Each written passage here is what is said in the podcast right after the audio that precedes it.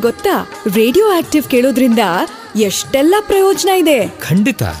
ನಮ್ಮ ಪರಿಸರದ ಬಗ್ಗೆ ಕಾರ್ಯಕ್ರಮ ಇದೆ. ಶಿಕ್ಷಣ ಆರೋಗ್ಯ ಅಂದ್ರೆ ಕೇಳ್ತಾ ಕೇಳ್ತಾ ಕಲಿಬಹುದು ಕಲಿತದ್ದನ್ನ ಪ್ರಯೋಗಿಸಬಹುದು ಪ್ರಯೋಗಿಸಿ ಪ್ರಯೋಜನ ಹೊಂದಬಹುದು.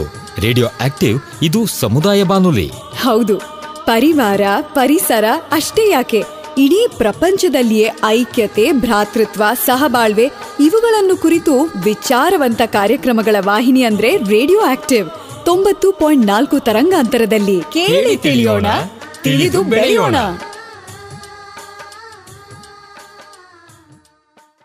ನಮಸ್ಕಾರ ಸ್ನೇಹಿತರೆ, ನೀವು ಕೇಳ್ತಾ ಇದ್ದೀರಾ ಬೆಂಗಳೂರಿನ ಮೊಟ್ಟ ಮೊದಲ ಸಮುದಾಯ ಬಾನುಲಿ ಕೇಂದ್ರ ತೊಂಬತ್ತು ಚುಕ್ಕಿ ನಾಲ್ಕು ಕಂಪನಾಂಕಗಳ ರೇಡಿಯೋ ಆಕ್ಟಿವ್. ನಾನು ನಿಮ್ಮೊಂದಿಗಿರುವ ರೇಡಿಯೋ ಗೆಳತಿ ಆಶಾ ಅಂತ ಹೇಳ್ತಾ, ಇಂದಿನ ಆಕ್ಟಿವ್ ಈವೆಂಟ್ ಕಾರ್ಯಕ್ರಮಕ್ಕೆ ತಮ್ಮೆಲ್ಲರಿಗೂ ಆತ್ಮೀಯವಾದ ಸ್ವಾಗತ, ಸುಸ್ವಾಗತ.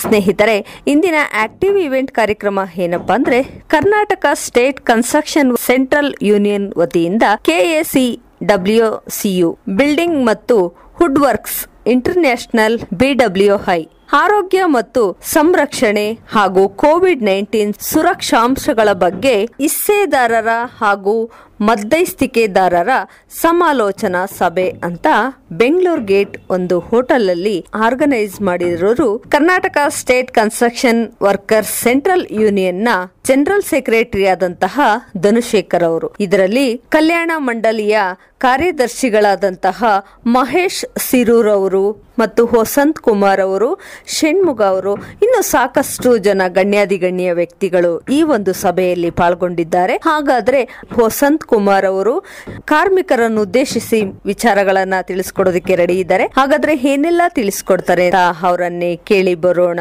ಬನ್ನಿ ಸ್ನೇಹಿತರೆ. ಕಾಂಟ್ರಾಕ್ಟರ್ ಮತ್ತು builder make arrangements in the work place for ensuring safety and absence of risk to the health in connection with the use of handling storage transport of articles ಅಂತ ಮತ್ತೆ ಪುನಃ ಹೇಳ್ತಾರೆ, ಅಲ್ಲಿರ್ತಕ್ಕಂಥ ಪರಿಕರದಲ್ಲಿ ಮಟೀರಿಯಲ್ಗಳನ್ನು ಹ್ಯಾಂಡಲ್ ಮಾಡುವಂಥದ್ದು, ಸಾಗಿಸುವಂಥದ್ದು, ಇವೆಲ್ಲ ಕೆಲಸಗಳು ಇರ್ತವೆ. ಇಟ್ಟಿಗೆ ಸಾಗಿಸುವಂಥದ್ದು, ಮರಳು ಸಾಗಿಸುವಂಥದ್ದು, ಕಟ್ಟಿಗೆ ಸಾಗಿಸುವಂಥದ್ದು. ಇವೆಲ್ಲದ ಸುರಕ್ಷತೆ ಮತ್ತು ಹೆಲ್ತ್ ಪುನಃ ಬಿಲ್ಡರ್ ಮತ್ತು ಕಾಂಟ್ರಾಕ್ಟರ್ದು ಜವಾಬ್ದಾರಿ. ಈ ಸುರಕ್ಷತೆ ಬಗ್ಗೆ ಮತ್ತು ಹೆಲ್ತಿನ ಬಗ್ಗೆ ಏನೇನು ಕಾರ್ಯಕ್ರಮಗಳನ್ನು, ಉಪಾಯಗಳನ್ನು ಬಿಲ್ಡರ್ ಮತ್ತು ಕಾಂಟ್ರಾಕ್ಟರ್ ಕಾರ್ಯಸ್ಥಳದಲ್ಲಿ ಮಾಡಿದ್ದಾರೋ ಅದರ ಬಗ್ಗೆ ಸಂಪೂರ್ಣ ಮಾಹಿತಿ ಮತ್ತು ಇನ್ಸ್ಟ್ರಕ್ಷನ್ ಸೂಚನೆಗಳು ಮತ್ತು ತರಬೇತಿ ಮೇಲ್ವಿಚಾರ ಇವೆಲ್ಲ ಕಟ್ಟಡ ಕಾರ್ಮಿಕರಿಗೆ ತಿಳಿಸಬೇಕು ಅಂತ ಇದರೊಳಗೆ ಜವಾಬ್ದಾರಿ ವಹಿಸಿದ್ದಾರೆ. ನಾವು ಏನೇನು ಸುರಕ್ಷತೆ ಉಪಾಯಗಳನ್ನು ಮಾಡಿದ್ದೇವೆ ಇದನ್ನೆಲ್ಲ ಅವ್ರಿಗೆ ತಿಳಿಸಬೇಕು. ಕಟ್ಟಡ ಕಾರ್, ಇದು ಬಿಲ್ಡರ್ಗೆ ಮತ್ತು ಕಾಂಟ್ರಾಕ್ಟರ್ಗೆ ಜವಾಬ್ದಾರಿ ಹಾಕಿದ್ದಾರೆ. ಕಟ್ಟಡ ನಿರ್ಮಾಣದ ಸ್ಥಳದಲ್ಲಿ ಕಂಡೀಷನ್ಸ್ ಹೇಗಿರಬೇಕಂದ್ರೆ ಮತ್ತೆ ಪುನಃ ನೋಡಿ. ಸೇಫ್ ಇರಬೇಕು without risk to health health ಇರಬೇಕು. ಹೆಲ್ತಿಗೆ ರಿಸ್ಕ್ ಇರಬಾರ್ದು. ಸೇಫ್ ಇರಬೇಕು. ಮತ್ತು ಅಲ್ಲಿ ಏನಾದರೂ ಅವಘಡ ಸಂಭವಿಸಿದ್ದರೆ ತಕ್ಷಣ ಅಲ್ಲಿಂದ ನಿರ್ಗಮನ ಮಾಡುವುದಕ್ಕೆ ಕರೆಕ್ಟಾಗಿ ವ್ಯವಸ್ಥೆ ಮಾಡಿರಬೇಕು. ಕಟ್ಟಡ ಕುಸಿಯಿತು, ಕ್ರೇನ್ ಕುಸಿಯಿತು, ಏನೋ ಒಂದು ಮಣ್ಣು ಕುಸಿಯಿತು, ಗೋಡೆ ಕುಸಿಯಿತು. ಉಳಿದವರು ತಕ್ಷಣಕ್ಕೆ ಎಲ್ಲಿ ಇಲ್ಲಿ ಚೆಲ್ಲಾಪಿಲ್ಲಿ ಆಗಿ ಓಡುವಂಗಿಲ್ಲ. ಇದ್ರ ಬಗ್ಗೆ ಕೂಡ ರಿಹರ್ಸಲ್ ಮಾಡಬೇಕು. ಇಂಥ ಅವಘಡ ಸಂಭವಿಸಿದಾಗ ಹೆಂಗೆ, ಯಾವ ಮಾರ್ಗದಿಂದ ಹೋಗಬೇಕು, ಅದನ್ನೆಲ್ಲ ಮಾರ್ಕ್ ಮಾಡಿ ಅವರು ಅದಕ್ಕೆ ಟ್ರೈನಿಂಗ್ ಕೊಡಬೇಕಾಗ್ತದೆ ಕಟ್ಟಡ ಕಾರ್ಮಿಕರು. ಕಟ್ಟಡ ಕಾರ್ಮಿಕರಿಗೆ ಬಿಲ್ಡರು ಮತ್ತು ಕಾಂಟ್ರಾಕ್ಟರ್ ಅವ್ರು ಹೇಳ್ತಾರೆ ಆರ್ಕಿಟೆಕ್ಟ್ ಮತ್ತು ಪ್ರೊಜೆಕ್ಟ್ ಇಂಜಿನಿಯರ್ ಇವರು ಮತ್ತು ಡಿಸೈನರ್ ಈ ಪ್ರೊಜೆಕ್ಟ್ ಈ ಬಿಲ್ಡಿಂಗದ್ದು ಆರ್ಕಿಟೆಕ್ಟ್ ಮಾಡಿದವನು ಡಿಸೈನ್ ಮಾಡಿದವನು ಪ್ರೊಜೆಕ್ಟ್ ಇಂಜಿನಿಯರ್ ಇವರೆಲ್ಲ ಡಿಸೈನ್ ಮಾಡೋ ಟೈಮ್ನಲ್ಲೇ ಇದು ಪ್ಲ್ಯಾನ್ ಮಾಡುವಾಗಲೇ ಇದ್ರದ್ದೊಂದು ನಕ್ಷೆ ತಯಾರು ಮಾಡುವಾಗಲೇ ಅವರು ಕಾರ್ಮಿಕರ ಸುರಕ್ಷತೆ ಮತ್ತು ಸುರಕ್ಷತೆ ಬಗ್ಗೆ ಆದ್ಯತೆ ವಹಿಸಿ ಇದನ್ನು ತಯಾರು ಮಾಡಬೇಕು ಅಂತ ಹೇಳ್ತಾರೆ. ಕಳಪೆ ಅಲ್ಲ ಸುಮ್ಮನೆ ದುಡ್ಡು ಉಳಿಸ್ಲಿಕ್ಕೆ ಹೋಗಿಬಿಟ್ಟು ಎಲ್ಲ ನೋಡ್ತೇವಲ್ಲ ಈಗ. ಅಪಘಾತಗಳು, ಗೋಡೆ ಕುಸಿದು ಬಿತ್ತು, ಮಣ್ಣು ಕುಸಿದು ಬಿತ್ತು, ಅವೆಲ್ಲ ಆ ಥರ ಇಲ್ಲ. ಈಗ ಇದು ನಿರ್ಮಾಣದಕ್ಕಿಂತ ಪೂರ್ವದಲ್ಲಿ ನಕ್ಷೆ ತಯಾರು ಮಾಡುವಾಗಲ, ಮಾಡುವಾಗಲೇ ಇವರು ಇದ್ರ ಬಗ್ಗೆ ಮಾ, ಕಾಳಜಿ ವಹಿಸಬೇಕಾಗ್ತದೆ. ಆಕ್ಸಿಡೆಂಟ್ ಆದರೆ ಅಲ್ಲಿ, ಆಕ್ಸಿಡೆಂಟ್ ಆಗಿ ಕಟ್ಟಡ ಕಾರ್ಮಿಕನಿಗೆ ಗಾಯ ಉಂಟಾದಲ್ಲಿ ಅಥವಾ ಅವನು ಮರಣ ಹೊಂದಿದಲ್ಲಿ ತಕ್ಷಣವೇ ಅಥಾರಿಟಿಗೆ ಯಾರ್ಯಾರು ಅಥಾರಿಟಿ ಅಂತ ನೇಮಕ ಮಾಡ್ತಾರೆ ಅವ್ರಿಗೆ ನೋಟಿಸ್ ಕೊಡಬೇಕಾಗ್ತದೆ ಕಾಂಟ್ರಾಕ್ಟರ್ ಮತ್ತು ಬಿಲ್ಡರ್ ಅಕಸ್ಮಾತ್ ಡೆತ್ ಆದರೆ ಅಲ್ಲಿ ಅಪಘಾ ಕಾರ್ಯಸ್ಥಳದಲ್ಲಿ ಕಟ್ಟಡ ಕಾರ್ಮಿಕನ ಮೃತ್ಯು ಆದರೆ ಅಪಘಾತದಿಂದ ಈ ಅಥಾರಿಟಿ ಇದ್ದವರು ಎರಡು ತಿಂಗಳ ಒಳಗಾಗಿ ಎನ್ಕ್ವೈರಿ ಮಾಡಬೇಕು ಅಂತ ಇದರೊಳಗೆ ಕಡ್ಡಾಯ ಮಾಡಿದ್ದಾರೆ ಈಗ. ಎನ್ಕ್ವೈರಿ ಮಾಡಿಬಿಟ್ಟು ಯಾಕಿದು ಅಪಘಾತ ಆಯಿತು, ಯಾರ ಬೇಜವಾಬ್ದಾರಿತನದ ಅಪಘಾತ ಆಯಿತು ಅಂತ ಹೇಳಿಬಿಟ್ಟು ಜವಾಬ್ದಾರಿ ಫಿಕ್ಸ್ ಮಾಡಿ ಅವ್ರ ಮೇಲೆ ಕೇಸ್ ಹಾಕಲಿಕ್ಕೆ ಎರಡು ತಿಂಗಳ ಒಳಗಾಗಿ ಎನ್ಕ್ವೈರಿ ಮಾಡಬೇಕು ಅಂತ ಹೇಳಿದ್ದಾರೆ. ಅಥಾರಿಟಿಗೆ ಆ ಒಂದು ಸ್ಥಳದಲ್ಲಿ, ಕಾರ್ಯಸ್ಥಳದಲ್ಲಿ ಡೇಂಜರಸ್ ಆಪರೇಷನ್ಸ್ ಇದ್ದರೆ ಅಪಾಯಕಾರಿ ಕೆಲಸ ಇದ್ದರೆ ಅದರ ಬಗ್ಗೆ ಮಾಹಿತಿಯನ್ನು ಇವರು ಬಿಲ್ಡರ್ ಮತ್ತು ಕಾಂಟ್ರಾಕ್ಟರ್ ಇವ್ರಿಗೆ ಅಥಾರಿಟಿ ಕೊಡಬೇಕಾಗ್ತದೆ. ಇತ್ತ ಇತ್ತ ಕೆಲಸ ಇದೆ, ಅಪಾಯದ ಕೆಲಸ ಇದೆ ಅಂತ ಹೇಳಿಬಿಟ್ಟು. ಮತ್ತು ಅಪಾಯಕ್ಕೆ ಸಂಬಂಧಪಟ್ಟಂಥ ಎಲ್ಲ ಸುರಕ್ಷತಾ ಕ್ರಮಗಳನ್ನು ನಾವು ಕೈಗೊಂಡಿದ್ದೇವೆ. ಈಗ ಉದಾಹರಣೆಗೆ ಈ ಡಿ ಎಲ್ ಎಫ್ನಲ್ಲಿ ಡಿ ಎಲ್ ಎಫ್ನಲ್ಲಿ ಎರಡು ಸಾವಿರದ ಹನ್ನೊಂದರಲ್ಲಿ ಮೇಲೆ ಕ್ರೇನ್ ಕ್ರೇನ್ ಮೇಲೆ ಹೋಗಿತ್ತದು. ಕ್ರೇನು ಮುರಿದು ಕೆಳಗೆ ಬಿತ್ತದು. ನಂತರ ಗೊತ್ತಾಯಿತು ಆ ಕ್ರೇನ್ ಬಗ್ಗೆ ವಾರ್ಷಿಕವಾಗಿ ಟೆಸ್ಟಿಂಗ್ ಮಾಡಿಸ್ಬೇಕಾಗಿತ್ತು. ಇದು ಕ್ರೇನ್ ಗಟ್ಟಿ ಇದೆಯಾ ಅಂತ ಹೇಳ್ಬಿಟ್ಟು. ಕ್ರೇನ್ ವರ್ಕಿಂಗ್ ಕಂಡೀಷನಲ್ಲಿ ಇದೆಯಾ ಅಂತ. ಅಲ್ಲಿ ಮೇಲ್ಗಡೆ ವರ್ಕರ್ಸನ್ನು ಏನು ಮಾಡ್ತಾರೆ? ಲಿಫ್ಟ್ನೊಳಗೆ ಮೇಲೆ ಕರ್ಕೊಂಡು ಹೋಗ್ತಾರೆ, ಮೇಲೆ ಕೆಲಸ ಮಾಡಲಿಕ್ಕೆ. ಅದಕ್ಕೆ ಟೆಸ್ಟಿಂಗ್ ಮಾಡಿಸ್ಬೇಕು, ಸರ್ಟಿಫಿಕೇಟ್ ತೊಗೋಬೇಕು. ಅದಿರಲಿಲ್ಲ ಸೊ ಈಗ ಇದನ್ನೆಲ್ಲ ಭಾಳ ಕಡ್ಡಾಯ ಮಾಡಿದ್ದಾರೆ ಅವರು, ಇದರಲ್ಲಿ. ಅವಾಗ ಇದು ಯಾ ಕಾಯ್ದೆ ಒಳಗೆ ಇತ್ತದು, ಇದನ್ನೇ ಇದರೊಳಗೆ ಇನ್ಕ್ಲೂಡ್ ಮಾಡಿದ್ದಾರೆ ಅವರು. ಬಡೇ ಕಾಂಟ್ರಾಕ್ಟರ್ ಮತ್ತು ಬಿಲ್ಡರ್ ಜವಾಬ್ದಾರಿ ಅಷ್ಟೇ ಅಲ್ಲ ಬಿಲ್ಡಿಂಗ್ ವರ್ಕರ್ ಮೇಲೂ ಜವಾಬ್ದಾರಿ ಹಾಕಿದ್ದಾರೆ ಈಗ. ಅವನದು ಜವಾಬ್ದಾರಿ ಇದೆ. ಅವನಿಗೂ ಹೇಳಿದ್ದಾರೆ, ಎವ್ರಿ ಬಿಲ್ಡಿಂಗ್ ವರ್ಕರ್ ಅವನ ವರ್ಕ್ ಪ್ಲೇಸ್ನಲ್ಲಿ ಏನೇನು ಆರೋಗ್ಯದ ಬಗ್ಗೆ, ಸುರಕ್ಷತೆ ಬಗ್ಗೆ ಉಪಾಯಗಳು ಇದ್ದಾವೆ ಅವನು ಸ್ವತಃ ಅವನು ಅರ್ಥ ಮಾಡಿಕೊಂಡು ಅವನು ಕೂಡ ಅದನ್ನು ಅಳವಡಿಸ್ಕೋಬೇಕು. ಮತ್ತು ಅದನ್ನು ಅಳವಡಿಸದೆ ಹೋದರೆ ಅದರಿಂದ ಇತರೆ ತಮ್ಮ ಸಹೋದ್ಯೋಗಿ ಕಾರ್ಮಿಕರಿಗೆ ಏನಾದರೂ ಅಪಾಯ ಉಂಟಾಗುತ್ತೋ ಇಲ್ಲವೋ ಅದನ್ನು ನೋಡಿಕೊಂಡು ಅದನ್ನು ಆಗದಂಗೆ ಅವನು ನೋಡ್ಕೋಬೇಕು ಅಂತ ಜವಾಬ್ದಾರಿ ಹಾಕಿದ್ದಾರೆ ಅಲ್ಲಿ ಎವ್ರಿ ಬಿಲ್ಡಿಂಗ್ ವರ್ಕರ್ ಮೇಲೆ. ಅವನು ಕೂಡ ಅಲ್ಲಿ ಅಳವಡಿಸಿರುವಂಥ ಸುರಕ್ಷತೆ ಮತ್ತು ಆರೋಗ್ಯಕ್ಕೆ ಸಂಬಂಧಪಟ್ಟಂಥ ಎಲ್ಲ ನಿಯಮಗಳನ್ನು ಬಿಲ್ಡಿಂಗ್ ವರ್ಕರು ಕಟ್ಟುನಿಟ್ಟಾಗಿ ಪಾಲಿಸಬೇಕು ಅಂತ ಜವಾಬ್ದಾರಿ ಅವನ ಮೇಲೆ ಹಾಕಿದ್ದಾರೆ. ಸುರಕ್ಷತೆ ಮತ್ತು ಆರೋಗ್ಯಕ್ಕೆ ಸಂಬಂಧಪಟ್ಟಂಥ ಎಲ್ಲ ನಿಯಮಗಳನ್ನು ಜಾರಿಗೊಳಿಸುವಾಗ ಬಿಲ್ಡರ್ ಆಗಲಿ ಅಥವಾ ಕಾಂಟ್ರಾಕ್ಟರ್ ಆಗಲಿ ಕಟ್ಟಡ ಕಾರ್ಮಿಕನು ಸಹಕರಿಸಬೇಕು ಅಂತ ಹೇಳಿದ್ದಾರೆ. ನಾ ಹೆಲ್ಮೆಟ್ ಹಾಕ್ಕೊಳ್ಳೋದಿಲ್ಲ ಶೂಸ್ ಹಾಕ್ಕೊಳ್ಳೋದಿಲ್ಲ ಗ್ಲಾ ವೆಲ್ಡಿಂಗ್ ಮಾಡಬೇಕಾದ್ರೆ ಇದನ್ನು ಹಾಕ್ಕೊಳ್ಳೋದಿಲ್ಲ ಅದೆಲ್ಲ ಇಲ್ಲ. ಅವನು ಸಹಕರಿಸಬೇಕು ಅಂತ ಅವನ ಮೇಲೆ ಸೆಕ್ಷನ್ ಥರ್ಟೀನ್ ಸಿ ಇವೆಲ್ಲ ಸೆಕ್ಷನ್ದೊಳಗೆ ಜವಾಬ್ದಾರಿ ಹಾಕಿದ್ದಾರೆ ಅವನು ಅವನೇನಾದರೂ ಉಲ್ಲಂಘನೆ ಮಾಡಿದರೆ ಹತ್ತು ಸಾವಿರ ರೂಪಾಯಿ ದಂಡ ಇದೆ. ಅಕಸ್ಮಾತಾಗಿ ಕೆಲಸ ಮಾಡುವ ಸ್ಥಳ ಸುರಕ್ಷಿತ ಇಲ್ಲ. ಅಪಾಯಕಾರಿ ಇದೆ. ಆ ನಂತರ ಅಲ್ಲಿ ಆರೋಗ್ಯಕ್ಕೆ ಸಂಬಂಧಪಟ್ಟಂಥ ನಿಯಮಗಳನ್ನು ಪಾಲಿಸಿಲ್ಲ ಅಂತ ಕಟ್ಟಡ ಕಾರ್ಮಿಕನ ಗಮನಕ್ಕೆ ಬಂದರೆ ಅವನು ತಕ್ಷಣ ಮೇಲಾಧಿಕಾರಿಗಳಿಗೆ, ಬಿಲ್ಡರ್ಗೆ, ಕಾಂಟ್ರಾಕ್ಟರ್ಗೆ ತಿಳಿಸ್ಬೇಕು. ಅವರಿದ್ದವರು ಅಥಾರಿಟಿಗೆ, ಇನ್ಸ್ಪೆಕ್ಟರ್ಗೆ ತಿಳಿಸ್ಬೇಕು ಅಂತ ಇಲ್ಲಿ ಹೇಳಿದ್ದಾರೆ. ತಿಳಿಸ್ಬೇಕು ಅವನಿಗೆ, ವರ್ಕರ್ಗೆ. ವರ್ಕರ್ ಇದ್ದವನು ತಿಳಿಸ್ಬೇಕು ಅಂತ ಹೇಳಿದ್ದಾರೆ. ಸುಮ್ಮನೆ ಕೂತ್ಕೊಳ್ಳೋ ಹಂಗಿಲ್ಲ ಸರ್, ಇಲ್ಲಿ ಸುಮ್ಮನೆ ಗುಂಡಿ ಇದೆ, ಹೋಗ್ಬೇಕಾದ್ರೆ ಹೆಚ್ಚು ಕಡಿಮೆ ಆಗ್ತದೆ ಅಂಥೇಳಿ ಅವರೇ ನಡೀತದೆ ಬಿಡು ಅಂತಲ್ಲ, ಅವನು ತಿಳಿಸ್ಬೇಕು. ಮಾಡ್ತಾರೋ ಬಿಡ್ತಾರೋ ಅವ್ರದ್ದು ಬೇರೆ, ಅವ್ರು ಮಾಡ್ತಾರೋ ಸರಿಪಡಿಸ್ತಾರೋ ಇಲ್ಲೋ ಅಂತ ಹೇಳಿಬಿಟ್ಟು. ಅವನು ಯಾವುದೇ ರೀತಿಯ ಅವನಿಗೆ ಕೊಟ್ಟಂಥ ಪರಿಕರಗಳನ್ನು ಇಕ್ವಿಪ್ಮೆಂಟ್ಸು ಅದನ್ನು ಮಿಸ್ಯೂಸ್ ಮಾಡಬಾರ್ದು. ಅದನ್ನು ನೆಗ್ಲೆಕ್ಟ್ ಮಾಡಬಾರ್ದು. ಅದನ್ನು ಮಿಸ್ಯೂಸ್ ಮಾಡಿ ನೆಗ್ಲೆಕ್ಟ್ ಮಾಡಿದರೆ ಇತರೆ ವರ್ಕರ್ಸ್ಗೆ ಅಪಾಯ ಇರುವಂಥ ಸಾಧ್ಯತೆ ಇದೆ. ಒಂದು ಕ್ರೇನ್ ಆಗಲಿ, ಒಂದು ಬುಲ್ಡೋಸರ್ ಆಗಲಿ, ಅಥವಾ ಬೇರೆ ಯಾವುದೇ ಅವನಿಗೆ ಉಪಕರಣ ಕೊಟ್ಟಿರ್ತಾರೆ.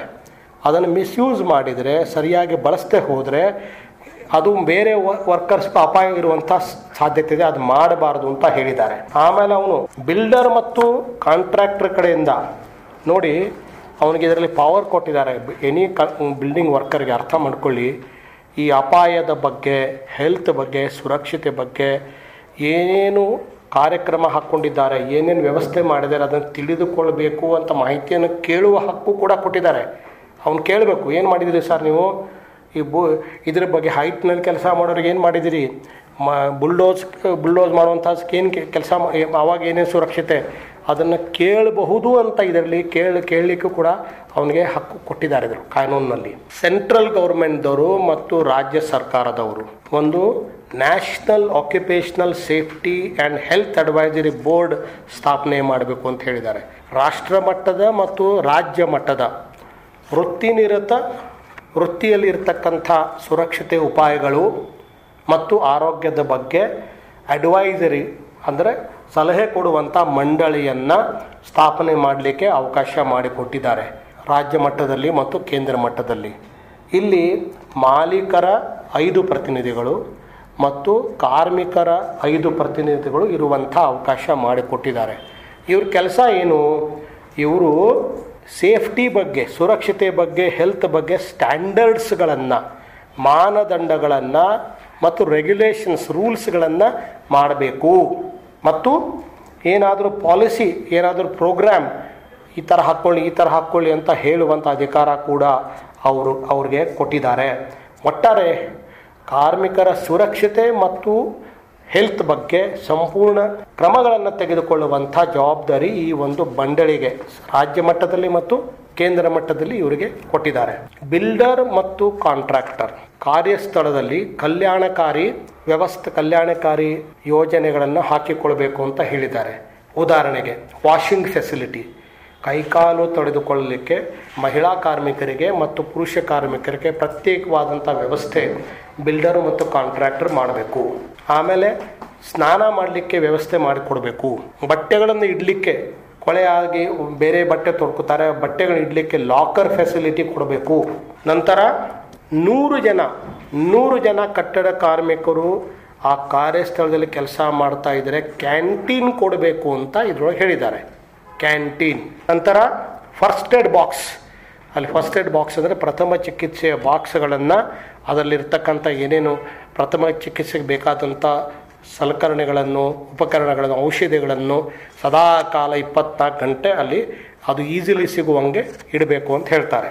ಐನೂರು ಜನ ಕಾರ್ಮಿಕರು ಕೆಲಸ ಮಾಡೋ ಸ್ಥಳದಲ್ಲಿ, ಐನೂರು ಜನ ಕಟ್ಟಡ ಕಾರ್ಮಿಕರು ಕೆಲಸ ಮಾಡೋ ಸ್ಥಳದಲ್ಲಿ ಆ್ಯಂಬ್ಯುಲೆನ್ಸ್ ರೂಮ್ ಕೊಡಬೇಕು ಅಂತ ಹೇಳಿದ್ದಾರೆ. ಯಾರು ಬಿಲ್ಡರು ಮತ್ತು ಕಾಂಟ್ರಾಕ್ಟರು ಆ್ಯಂಬ್ಯುಲೆನ್ಸ್ ರೂಮ್ ಕೊಡಬೇಕು. ಕೆಲಸ ಮಾಡುವ ಕಾರ್ಯಸ್ಥಳದಲ್ಲಿ ಅಕಾಮಿಡೇಷನ್ ಬೇರೆ ಊರಿಂದ ಬಂದಿರ್ತಾರೆ, ಬೇರೆ ರಾಜ್ಯದಿಂದ ಬಂದಿರ್ತಾರೆ. ಅವರಿಗೆ ಫ್ರೀ ಆಫ್ ಕಾಸ್ಟ್ ಅಕಾಮಿಡೇಷನ್ ಕೊಡೋ ಜವಾಬ್ದಾರಿ ಮೊದಲು ಕಾಂಟ್ರಾಕ್ಟರ್ ಮೇಲೆ ಇತ್ತು. ಈಗ ಈ ಕಾನೂನಿನಲ್ಲಿ ಬಿಲ್ಡರ್ ಕೊಡಬೇಕು ಅಂತ ಮಾಡಿದ್ದಾರೆ ಈಗ. ಕಾಂಟ್ರಾಕ್ಟರ್ ಕೊಟ್ಟರೆ ಅದು ಖರ್ಚೆಲ್ಲ ಬಿಲ್ಡರ್ ಕಾಂಟ್ರಾಕ್ಟರ್ಗೆ ಕೊಡಬೇಕು ಅಂತ ಮಾಡಿದ್ದಾರೆ. ಕಾರ್ಯಸ್ಥಳದಲ್ಲಿ ಕೊಡಬೇಕು ಅಥವಾ ಅದ್ರ ಹತ್ತಿರದಲ್ಲಿ ಕೊಡಬೇಕು. ಬೇರೆ ಕಡೆ ಕೊಡ್ಲಿಕ್ಕೆ ಆಸ್ಪದ ಇಲ್ಲ. ಈಗ ಮೆಟ್ರೋ ಕಾರ್ಮಿಕರು ಎಲ್ಲೋ ಒಂದು ಕಡೆಯಿಂದ ಒಂದು ಟ್ರಕ್ನಲ್ಲಿ ದಿನ ಅವ್ರಿಗೆ ಸಾಯಂಕಾಲ ಒಯ್ದು ಅಲ್ಲಿ ಬಿಡ್ತಾರೆ. ಸಾಯಂಕಾಲ ಅಲ್ಲಿಂದ ಕರ್ಕೊಂಬರ್ತಾರೆ ನೋಡ್ತಾ ಇದ್ದೀರಿ ನೀವು? ಬೇರೆ ಇಲ್ಲ ಅದೆಲ್ಲ ಇಲ್ಲ ಈಗ. ಅದು ಹತ್ರನೇ ಇರಬೇಕು, ಇಲ್ಲ ಅದ್ರ ಒಳಗೆ ಇರಬೇಕು ಅಂತ ಕಾನೂನು ಮಾಡಿದ್ದಾರೆ. ಆ ಜವಾಬ್ದಾರಿ ಯಾರ್ದು? ಕಾಂಟ್ರಾಕ್ಟರ್ದಲ್ಲ. ಜವಾಬ್ದಾರಿ ಡರ್ ಅಕಾಮಿಡೇಷನ್ ಆಮೇಲೆ ಐವತ್ತು ಜನ ಕಾರ್ಮಿಕರು ಕೆಲಸ ಮಾಡ್ತಾ ಇದ್ರೆ, ಐವತ್ತು ಜನ ಕಾರ್ಮಿಕರು, ಮಹಿಳಾ ಮತ್ತು ಪುರುಷ ಅಂತ ಹೇಳಿಲ್ಲ. ಅಲ್ಲಿ ಒಂದು ಕ್ರಶ್, ಅಂಗನವಾಡಿ ಆರು ವರ್ಷಕ್ಕಿಂತ ಕಡಿಮೆ ಇರತಕ್ಕಂಥ ಮಕ್ಕಳ ಸಲುವಾಗಿ ಒಂದು ಕ್ರಶ್ ಎಸ್ಟಾಬ್ಲಿಷ್ ಮಾಡಬೇಕು, ಕಾಂಟ್ರಾಕ್ಟರ್ ಮತ್ತು ಬಿಲ್ಡರ್ ಅಂತ ಹೇಳಿದ್ದಾರೆ ಅಲ್ಲಿ ಫಿಫ್ಟಿ ವರ್ಕರ್ಸ್ ಇದ್ದರೆ ಸಾಕು. ಎಂಟು ಗಂಟೆಗಿಂತ ಜಾಸ್ತಿ ಕೆಲಸ ಮಾಡಿಸೋ ಹಂಗಿಲ್ಲ. ಇದೊಂದು ಒಳ್ಳೆ ಬದಲಾವಣೆ ಮಾಡಿದ್ದಾರೆ. ಬೇರೆ ಕ, ಮೊದಲೆಲ್ಲ ಕಾನೂನಲ್ಲಿ nine hours nine hours per day ಅಂತಿತ್ತದು. ತುಂಬ ಕನ್ಫ್ಯೂಷನ್ ಆಗ್ತಾ ಇತ್ತು. ನೈನ್ ಅವರ್ಸ್ ಅಂದರೆ ಏಟ್ ಅವರ್ಸ್ ಅಂತ ಒಂದು ಕಡೆ ಹೇಳ್ತಾರೆ, ನೈನ್ ಅವರ್ಸ್ ಅಂತ ಇನ್ನೊಂದು ಕಡೆ ಹೇಳ್ತಾರೆ. ಈಗ ಇಲ್ಲಿ ಸ್ಪಷ್ಟವಾಗಿ ಹೇಳಿಬಿಟ್ಟಿದ್ದಾರೆ, ಪ್ರತಿ ದಿವಸ ಎಂಟು ಗಂಟೆ ಕೆಲಸ ಮಾಡಬೇಕು. ಎಂಟು ಗಂಟೆ ಕೆಲಸದ ಅವಧಿ. ಆಮೇಲೆ ಅದು ಸ್ಪ್ರೆಡ್ ಓವರ್ ಮತ್ತು ಅದರಲ್ಲಿ ರೆಸ್ಟ್ ಅವರ್ಸ್ ಎಷ್ಟು ಇರಬೇಕು ಅಂತ ಇನ್ನು ಅದಕ್ಕೆ ರೂಲ್ಸ್ ಮಾಡ್ತಾರೆ. ಒಂದು ಅರ್ಧ ಗಂಟೆ ಮಿನಿಮಮ್ ರೆಸ್ಟ್ ಅವರ್ಸ್ ಕೊಡಬೇಕು ಅಂತ ಹೇಳ್ತಾರೆ. ಸ್ಪ್ರೆಡ್ ಓವರ್ ಅಂದ್ರೇನು ಟೋಟಲ್ ಕೆಲಸಕ್ಕೆ ಇವತ್ತು ನಾನು ಈಗ ಜಾಯಿನ್ ಆದೆ, ಈಗ ಬೆಳಗ್ಗೆ ಹಾಜರಾದೆ. ಎಷ್ಟು ಗಂಟೆವರೆಗೆ ನಾನು ಕೆಲಸ ಮಾಡಬೇಕು? ಅಪ್ ಟು ವಾಟ್ ಟೈಮ್ ಅದು ಸ್ಪ್ರೆಡ್ ಓವರ್ ಅಂತಾರೆ. But whatever eight hours ಮಾತ್ರ ಅಲ್ಲಿ ಕೆಲಸ ಮಾಡಬೇಕು ಅಂತ ಹೇಳ್ತಾರೆ. ಅದಿನ್ನೂ ನೋಟಿಫೈ ಆಗಬೇಕು. ಆಮೇಲೆ ಆರು ದಿವಸ ಕೆಲಸ ಮಾಡಿದ ನಂತರ ಏಳನೇ ದಿವಸ ವಿತ್ ಸ್ಯಾಲರಿ ಒಂದು ರಜಾ ಕೊಡಬೇಕು ವೀಕ್ಲಿ ಹಾಲಿಡೇ ಕೊಡಬೇಕು.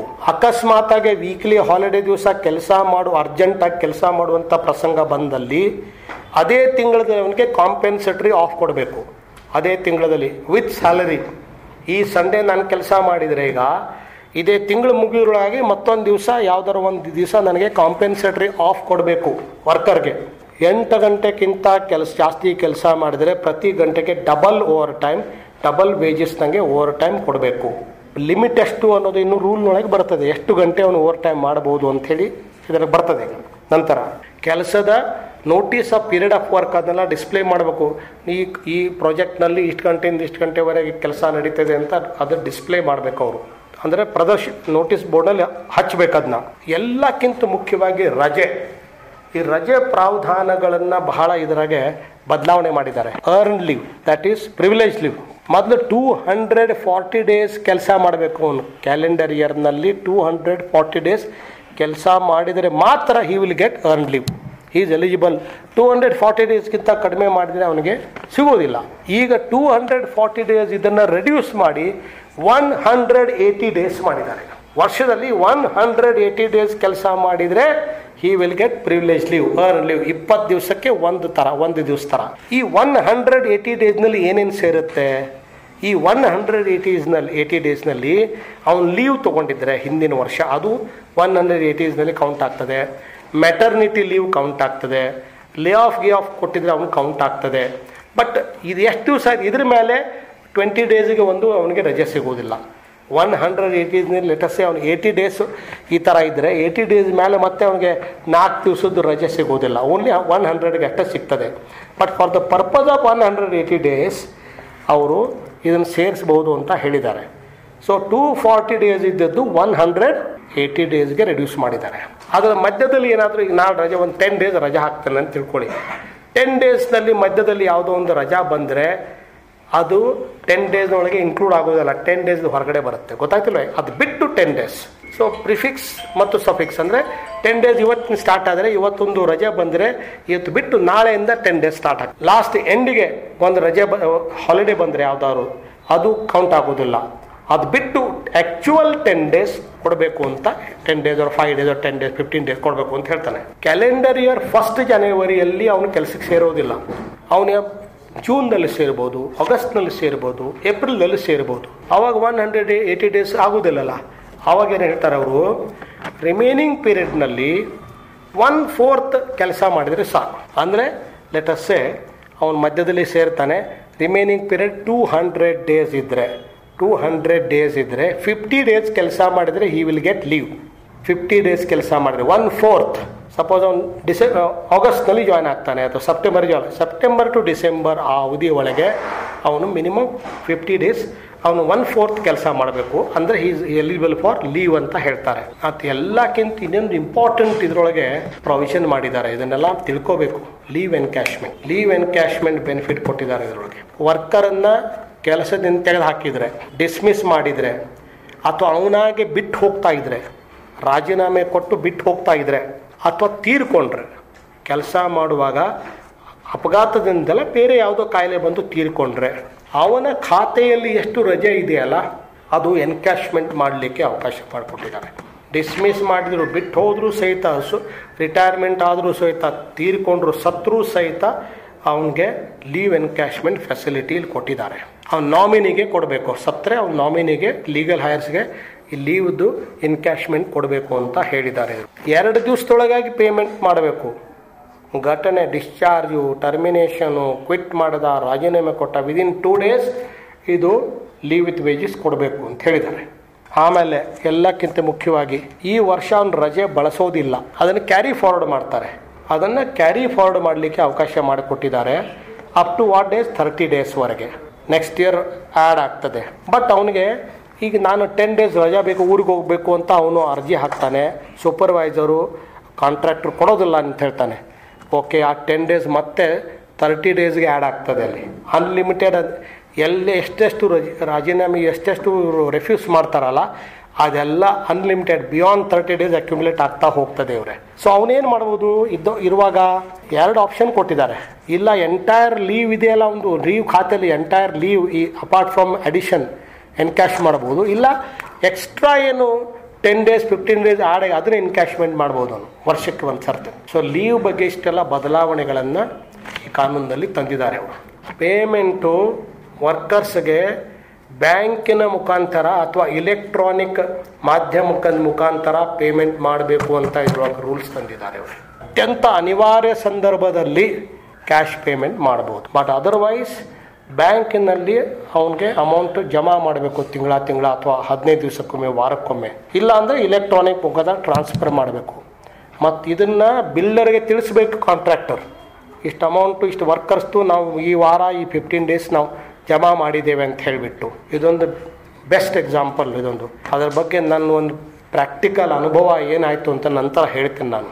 ವೇಸ್ಟ್ ಸ್ಲಿಪ್ ಇಶ್ಯೂ ಮಾಡಬೇಕು ಅವ್ರಿಗೆ. ಎಲೆಕ್ಟ್ರಾನಿಕ್ ಫಾರ್ಮ್ಯಾಟ್ನಲ್ಲಿ ವೇಸ್ಟ್ ಸ್ಲಿಪ್ ಇಶ್ಯೂ ಮಾಡ್ಬೋದು ಅಥವಾ ಹಾರ್ಡ್ ಕಾಪಿನಲ್ಲಿ ವೇಸ್ಟ್ ಸ್ಲಿಪ್ ವೇಸ್ಟ್ ಸ್ಲಿಪ್ ಅಂದ್ರೇನು ವೇತನ ಚೀಟಿ. ಆ ವೇತನ ಚೀಟಿ ಒಳಗೆ ನಾವು ಹೆಸರು ಡೆಸಿಗ್ನೇಷನ್ ಇರುತ್ತೆ ಕಾಂಟ್ರಾಕ್ಟರ್ ಹೆಸರು ಇರ್ತದೆ ಬಿಲ್ಡಿಂಗ್ ಎಲ್ಲಿ ಪ್ಲೇಸ್ ಎಲ್ಲಿ ಕೆಲಸ ಮಾಡ್ತಾ ಅದ್ರ ಹೆಸರು ಇರ್ತದೆ. ನಂಬರ್ ಆಫ್ ಡೇಸ್ ವರ್ಕ್ಡ್ ಆ ವಾರದಲ್ಲಿ ಫಿಫ್ಟೀನ್ ಡೇಸ್ನಲ್ಲಿ ವಾ ತಿಂಗಳು ಎಷ್ಟು ಕೆಲಸ ಮಾಡ ಅದ್ರದ್ದು ವೇಜ್ ರೇಟ್ ಎಷ್ಟು? ಮಲ್ಟಿಪ್ಲೈಡ್ ಬೈ ದ್ಯಾಟ್ ಡಿಡಕ್ಷನ್ಸ್ ಏನೇನಾಗಿದೆ? ಕ್ರಾಸ್ ಎಷ್ಟು ನೆಟ್ ಎಷ್ಟು, ಎಲ್ಲ ವೇ ಸ್ಲಿಪ್ನೊಳಗೆ ಕೊಡಬೇಕಾಗ್ತದೆ ವರ್ಕರ್ಗೆ ಹೆಣ್ಮಕ್ಳು ಎಲ್ಲ ಎಸ್ಟಾಬ್ಲಿಷ್ಮೆಂಟ್ನಲ್ಲಿ ರಾತ್ರಿ ಕೆಲಸ ಮಾಡಬಹುದು ಅಂತ ಇದರೊಳಗೆ ಹೇಳಿಬಿಟ್ಟಿದ್ದಾರೆ. ಅಂದರೆ ರಾತ್ರಿ ಏಳು ಗಂಟೆಯಿಂದ ಬೆಳಗ್ಗೆ ಆರು ಗಂಟೆವರೆಗೆ ಹೆಣ್ಮಕ್ಳನ್ನ ಕೆಲಸ ಮಾಡಿಸ್ಬೋದು ಅಂತ ಹೇಳಿದ್ದಾರೆ ನೋಡಿ. ಬಟ್ ಅವರು ಕನ್ಸೆಂಟ್ ತೊಗೋಬೇಕು ಅಂತ ಹೇಳಿದ್ದಾರೆ. ಒಪ್ಪಿಗೆ ತಗೋ. ಓನ್ಲಿ ಫ್ಯಾಕ್ಟ್ರಿಯಲ್ಲಿ ಮಾತ್ರ ಅಪ್ ಟು ಲೆವೆನ್ ಓ ಕ್ಲಾಕ್ವರೆಗೆ ಇತ್ತು. ಅದು ಕಂಡೀಷನ್ಸ್ ಟ್ರಾನ್ಸ್ಪೋರ್ಟ್ ಕೊಡಬೇಕು, ಸುರಕ್ಷತೆ ಕೊಡಬೇಕು, ಊಟ ಕೊಡಬೇಕು, ತಿಂಡಿ ಕೊಡಬೇಕು ಅಂತ.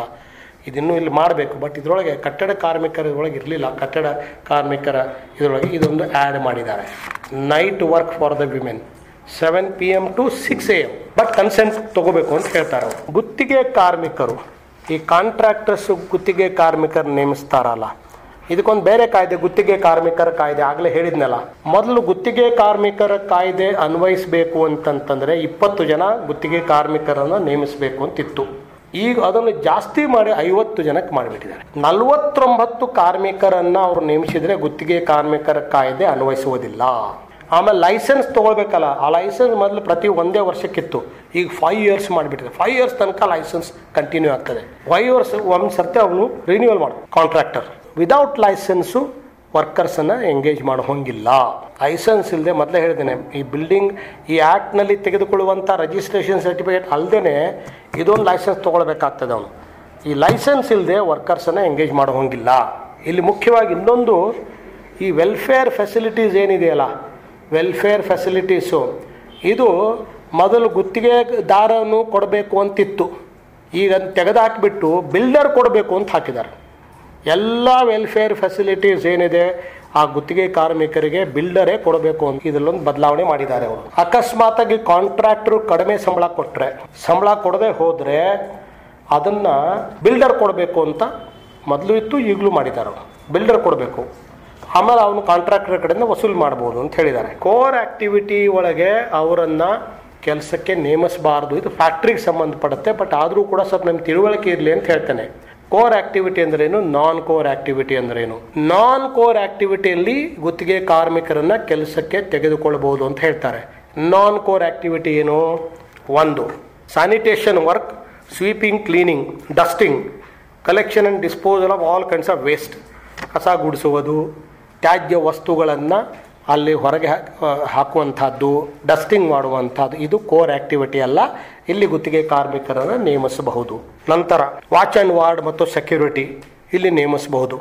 ಕ್ಯಾಂಟೀನ್ದಲ್ಲಿ ಗುತ್ತಿಗೆ ಕಾರ್ಮಿಕರನ್ನು ನೇಮಿಸಬಹುದು. ಲೋಡಿಂಗ್ ಅನ್ಲೋಡ್ನಲ್ಲಿ ಗುತ್ತಿಗೆ ಕಾರ್ಮಿಕರನ್ನು ನೇಮಿಸಬಹುದು. ಸಿವಿಲ್ ಮತ್ತು ಫ್ಯಾಕ್ಟ್ರಿ ಇದ್ದರೆ ಅಲ್ಲಿ ಕನ್ಸ್ಟ್ರಕ್ಷನ್ ವರ್ಕ್ ನಡೀತಾ ಇದ್ದರೆ ಅಲ್ಲಿ ಫ್ಯಾಕ್ಟ್ರಿ ಒಳಗೆ ಎಕ್ಸ್ಪಾನ್ಷನು, ಏನೋ ಬೇರೆ ಬಿಲ್ಡಿಂಗ್ ಕಟ್ಟಿಸ್ತಾ ಇದ್ದರೆ ಅಲ್ಲಿ ಗುತ್ತಿಗೆ ಕಾರ್ಮಿಕರನ್ನು ನೇಮಿಸಬಹುದು. ಆಮೇಲೆ ಮೇಂಟೆನೆನ್ಸ್ ವರ್ಕ್ ಇದ್ದರೆ ಫ್ಯಾಕ್ಟ್ರಿ ಒಳಗೆ ಗುತ್ತಿಗೆ ಕಾರ್ಮಿಕರನ್ನು ನೇಮಿಸಬಹುದು. ಗಾರ್ಡನಿಂಗ್ ಕೆಲಸ. ಒಳಗೆ ಲ್ಯಾಂಡ್ಸ್ಕೇಪ್ ಕೆಲಸ ಇತ್ತಂದರೆ ತೋಟಗಾರಿಕೆ ಕೆಲ, ಗುತ್ತಿಗೆ ಕಾರ್ಮಿಕರು ನೇಮಿಸಬಹುದು. ಹೌಸ್ ಕೀಪಿಂಗ್ ಲಾಂಡ್ರಿ ಕೆಲಸಕ್ಕೆ ಗುತ್ತಿಗೆ ಕಾರ್ಮಿಕರು ನೇಮಿಸಬಹುದು. ಟ್ರಾನ್ಸ್ಪೋರ್ಟ್ ಆಂಬ್ಯುಲೆನ್ಸ್ ಸರ್ವಿಸ್ ವರ್ಕರ್ಸನ್ನು ತೆಗೆದುಕೊಂಡು ಹೋಗಲಿಕ್ಕೆ ಬಸ್ಗಳಾಗಲಿ ಅಥವಾ ಟ್ಯಾಕ್ಸಿ ಆಗಲಿ ಅಲ್ಲಿ ಗುತ್ತಿಗೆ ಕಾರ್ಯ, ಕಾರ್ಮಿಕರನ್ನು ನೇಮಿಸಬಹುದು. ಕೋರ್ ಆಕ್ಟಿವಿಟಿ ಅಂದರೆ ಯಾವ ಉದ್ದೇಶಕ್ಕಾಗಿ ಕಾರ್ಖಾನೆ ಸ್ಥಾಪನೆ ಮಾಡಿದ್ದಾರೆ ಆ ಉದ್ದೇಶದಲ್ಲಿ ತೊಡಗುವಂಥ ವರ್ಕರ್ಸ್ನಲ್ಲಿ ಗುತ್ತಿಗೆ ಕಾರ್ಮಿಕರನ್ನು ನೇಮಿಸಲಿಕ್ಕೆ ಬರೋದಿಲ್ಲ. ಈ ಮಷಿನರಿ ಕೆಲಸ ಮಾಡ್ತಿರ್ತಾರೆ. ಆ ಮಷಿನರಿ ಕೆಲಸಕ್ಕೂ ಈಗ ಗುತ್ತಿಗೆ ಕಾರ್ಮಿಕರನ್ನು ಹಾಕಿಬಿಡ್ತಾರೆ. ರೆಗ್ಯುಲರ್ ವರ್ಕರ್ಸು ಟೆನ್ ಪರ್ಸೆಂಟ್ ಇರ್ತಾರೆ. ನೈಂಟಿ ಪರ್ಸೆಂಟ್ ಗುತ್ತಿಗೆ ಕಾರ್ಮಿಕರು ಇರ್ತಾರೆ. ಕೋರ್ ಯಾವುದು ನಾನ್ ಕೋರ್ ಯಾವುದು ಅಂತ ಕ್ಲೀನಾಗಿ ಫ್ಯಾಕ್ಟ್ರಿ ಸಂಬಂಧಪಟ್ಟ ಹಾಗೆ ಇದು ಕಟ್ಟಡ ನಿರ್ಮಾಣ ಸ್ಥಳದಲ್ಲಿ ಇದಷ್ಟು ಅನ್ವಯಿಸುವುದಿಲ್ಲ ಇವರೇ. ಇಂಟರ್ ಸ್ಟೇಟ್ ಮೈಗ್ರೆಂಟ್ ವರ್ಕ್ ಬಗ್ಗೆ ಮತ್ತೆ ಹೇಳ್ತಾರೆ ಇಲ್ಲಿ. ಹತ್ತು ಜನ ಇಂಟರ್ಸ್ಟೇಟ್ ಮೈಗ್ರೆಂಟ್ ವರ್ಕ್ಮನ್ ಇದ್ದರೆ ಅದಕ್ಕೆ ಅಪ್ಲೈ ಆಗ್ತದೆ ಈ ಈ ಕಾನೂನು. ಹತ್ತು ಜನ ಬಿಹಾರದವರು, ಒರಿಸ್ಸಾದವರು, ಜಾರ್ಖಂಡ್ದವರು ಇದ್ದರೆ ಅಪ್ಲೈ ಆಗಿಬಿಡುತ್ತೆ. ಅವರಿಗೆ, ಅವ್ರ ಊರಿಗೆ ಹೋಗಿ ಬರಲಿಕ್ಕೆ ಬಿಲ್ಡರ್ ಲಮ್ಸಮ್ ಅಮೌಂಟು ಫೇರ್ ಕೊಡಬೇಕಾಗತ್ತೆ.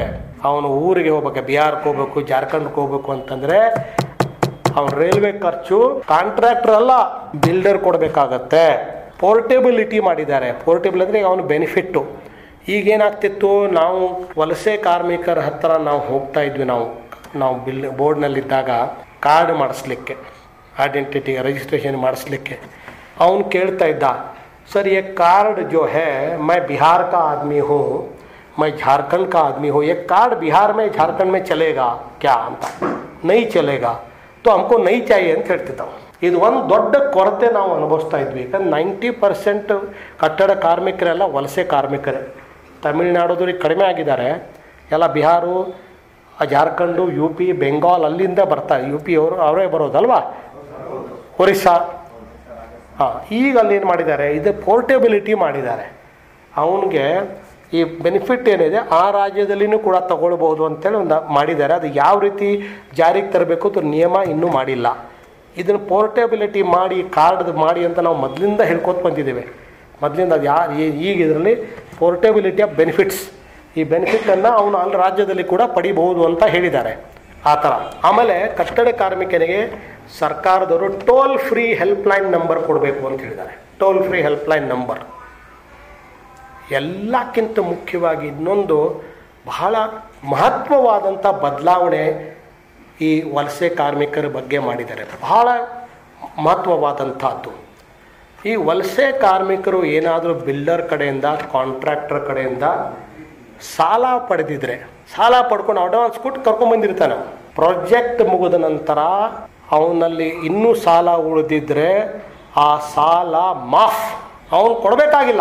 ಮತ್ತು ಅವನು ಕೊಡಬೇಕು ಅಂತ ಹೇಳಿಬಿಟ್ಟು ಯಾವುದೇ ಕೋರ್ಟ್ನಲ್ಲಿ ಬಿಲ್ಡರ್ ಆಗಲಿ ಗುತ್ತಿಗೆದಾರಾಗಲಿ ಕೇಸ್ ಹಾಕಲಿಕ್ಕೆ ಮೊದಲು ಅವನು ಸಾಲ ಕೊಡ್ತಿದ್ದ ಏ ಸಾಲ ಕೊಡು ಸೆಟ್ಲ್ಮೆಂಟ್ ಮಾಡ್ಬೇಕಾದ್ರೆ ನಂದು ಇಷ್ಟಿದೆ ಎಷ್ಟಿದೆ ಎಲ್ಲ ಮುರ್ಕೊಂಡು ಆಮೇಲೆ ಕೊಡೋದು. ಈಗ ನೋ ಕ್ವಶನ್ ಏನೇ ಸಾಲ ಇದ್ರೂ ಸಹಿತ ಪ್ರೊಜೆಕ್ಟ್ ಮುಗಿದ ತಕ್ಷಣ ಸಾಲ ಹೋಯ್ತು. ಎಕ್ಸ್ಟಿಂಗ್ವಿಶ್ ಅಂತ ಮಾಡಿದ್ದಾರೆ. ಅವನ ಮೇಲೆ ಯಾವುದೇ ಕೇಸ್ ಹಾಕ್ಲಿಕ್ಕೆ ಬರೋದಿಲ್ಲ ಸಾಲ ವಸೂಲಿಗೆ. ಅದೊಂದು ಇಲ್ಲಿ ಇಲ್ಲಿ ಮಾಡಿದ್ದಾರೆ. ಇಂಟರ್ಸ್ಟೇಟ್ ಮೈಗ್ರೆಂಟ್ ವರ್ಕರ್ಸ್ ಬಗ್ಗೆ ಮಾಡಿದ್ದಾರೆ. ಇನ್ನು ಪೆನಲ್ಟಿಗೆ ಬರೋಣ. ದಂಡ.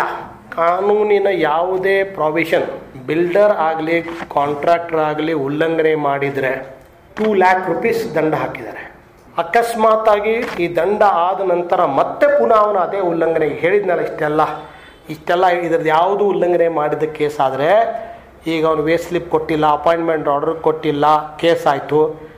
ಆ ನಂತರ ಮತ್ತೆ ಅದು ಕಂಟಿನ್ಯೂ ಆದರೆ per day two thousand rupees fine ಎಲ್ಲಿವರೆಗೆ ಎಲ್ಲಿವರೆಗೆ ಅವನು ಸರಿಪಡಿಸುವುದಿಲ್ಲವೋ?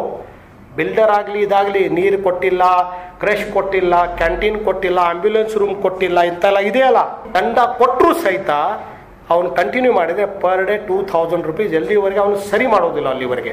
ಇದು ಸೆಕೆಂಡ್ ಟೈಮ್ ಮತ್ತೆ ಕೇಸ್ ಹಾಕಿದರೆ ಸಿಕ್ಸ್ ಮಂತ್ಸ್ ಅಥವಾ ಒಂದು ಲಕ್ಷ ರೂಪಾಯಿ ಅಥವಾ ಎರಡೂ ಕೂಡ ದಂಡ ಹಾಕಲಿಕ್ಕೆ ಇದರ ಪ್ರಾವಿಷನ್ ಮಾಡಿದ್ದಾರೆ. ರೆಕಾರ್ಡ್ ಇಡಲಿಲ್ಲ ಅಂದರೆ ರೆಕಾರ್ಡ್ಸ್ ಅಟೆಂಡೆನ್ಸ್ ರಿಜಿಸ್ಟರ್ ಇಡಬೇಕು ಅವನು. ವೇಜ್ ವೇಜ್ ಕೊಟ್ಟಿದ್ದ ಬಗ್ಗೆ ರಿಜಿಸ್ಟರ್ಸ್ ಇಡಬೇಕು ವೇ ಸ್ಲಿಪ್ ಕೊಡಬೇಕು. ಮಿನಿಮಮ್ ಪೆನಲ್ಟಿ ಐವತ್ತು ಸಾವಿರ ರೂಪಾಯಿ ಮಾಡಿದ್ದಾರೆ. Minimum penalty fifty thousand rupees ಮಾಡಿದ್ದಾರೆ. ಆಕ್ಸಿಡೆಂಟ್ ಆದರೆ ಡೆತ್ ಆದರೆ ಎಸ್ಪೆಷಲಿ ಡೆತ್ ಆದರೆ ಕೇಸ್ ಹಾಕಿದರೆ ಇನ್ಸ್ಪೆಕ್ಟರು ಕೇಸ್ ಹಾಕಿದರೆ, ಅವನಿಗೆ ಟೂ ಇಯರ್ಸ್ವರೆಗೆ ಜೈಲು ಶಿಕ್ಷೆ ಆಗಬಹುದು. ಐದು ಲಕ್ಷ ರೂಪಾಯಿ ದಂಡ ಆಗ್ಬೋದು ಸೀರಿಯಸ್ ಇಂಜುರಿ ಆದರೆ, ಭಯಂಕರ ಗಂಭೀರವಾದಂಥ ಗಾಯ ಉಂಟಾದರೆ ಅವನಿಗೆ ಒನ್ ಇಯರ್ವರೆಗೆ ಜೈಲು ಶಿಕ್ಷೆ, ಎರಡು ಲಕ್ಷದವರೆಗೆ ಅವನಿಗೆ ದಂಡ ವಿಧಿಸ್ಬೋದು. ಏನು ದಂಡ ವಿಧಿಸ್ತಾರಲ್ಲ, ಎರಡು ಲಕ್ಷ ರೂಪಾಯಿ, ಒಂದು ಲಕ್ಷ ರೂಪಾಯಿ. ಈ ಹಣ ಮೃತನ ಕುಟುಂಬದವರಿಗೆ ಕೊಡಬೇಕು ಅಂತ ಮ್ಯಾಜಿಸ್ಟ್ರೇಟ್ ಆರ್ಡರ್ ಮಾಡಬಹುದು. ಈ ಫೈನ್ ಮೊದಲು ಸರ್ಕಾರಕ್ಕೆ ಜಮಾ ಆಗ್ತಿತ್ತು.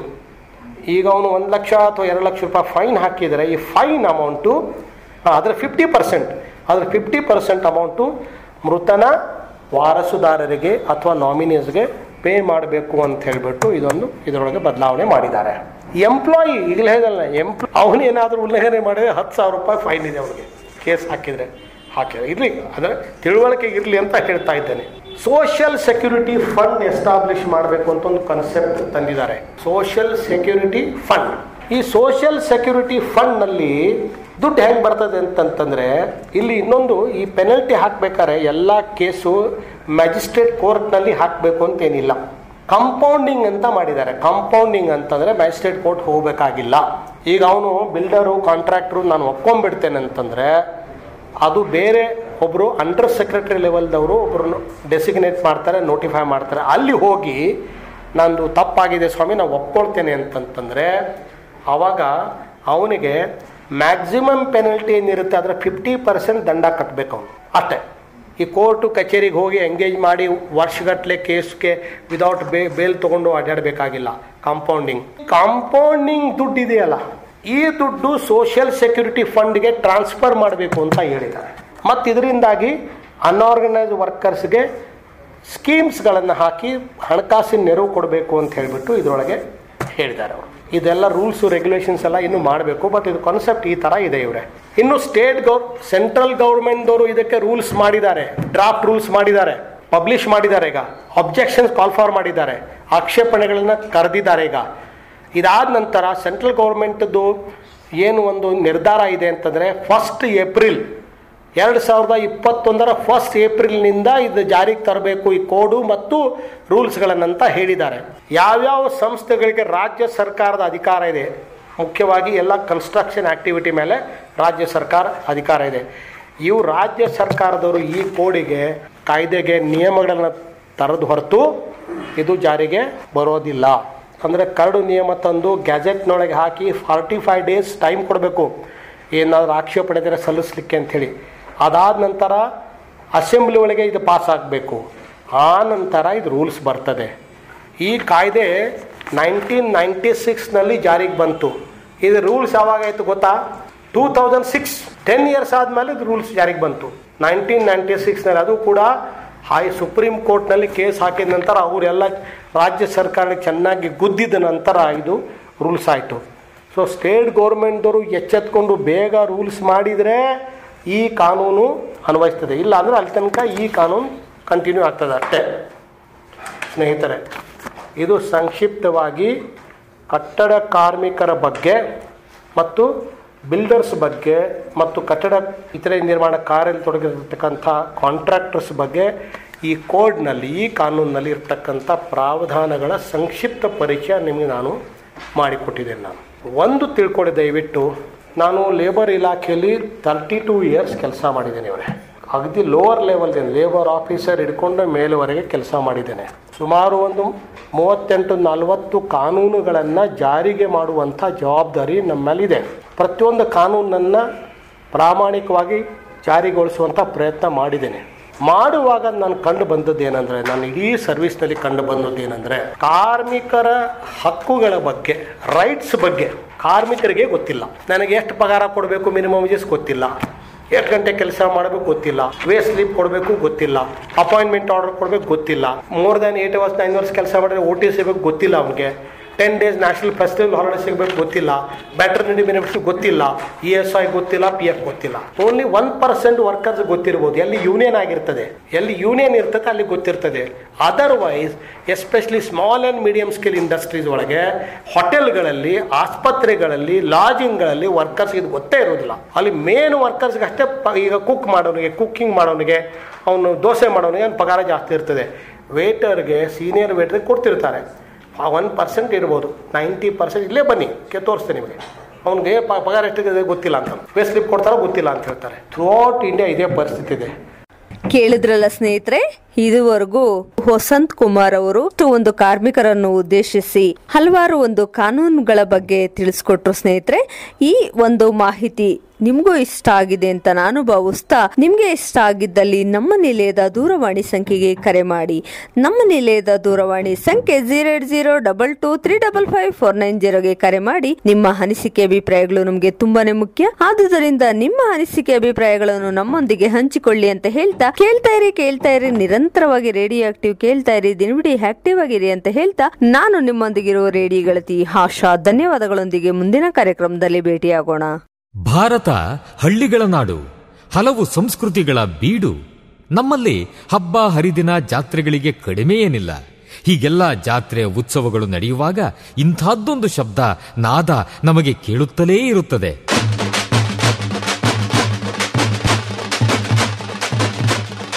ಒಮ್ಮೊಮ್ಮೆ ಹೊಸ ಉತ್ಸಾಹ ಬಡಿದೆಬ್ಬಿಸುವ ನಾದ ವೈಭವ.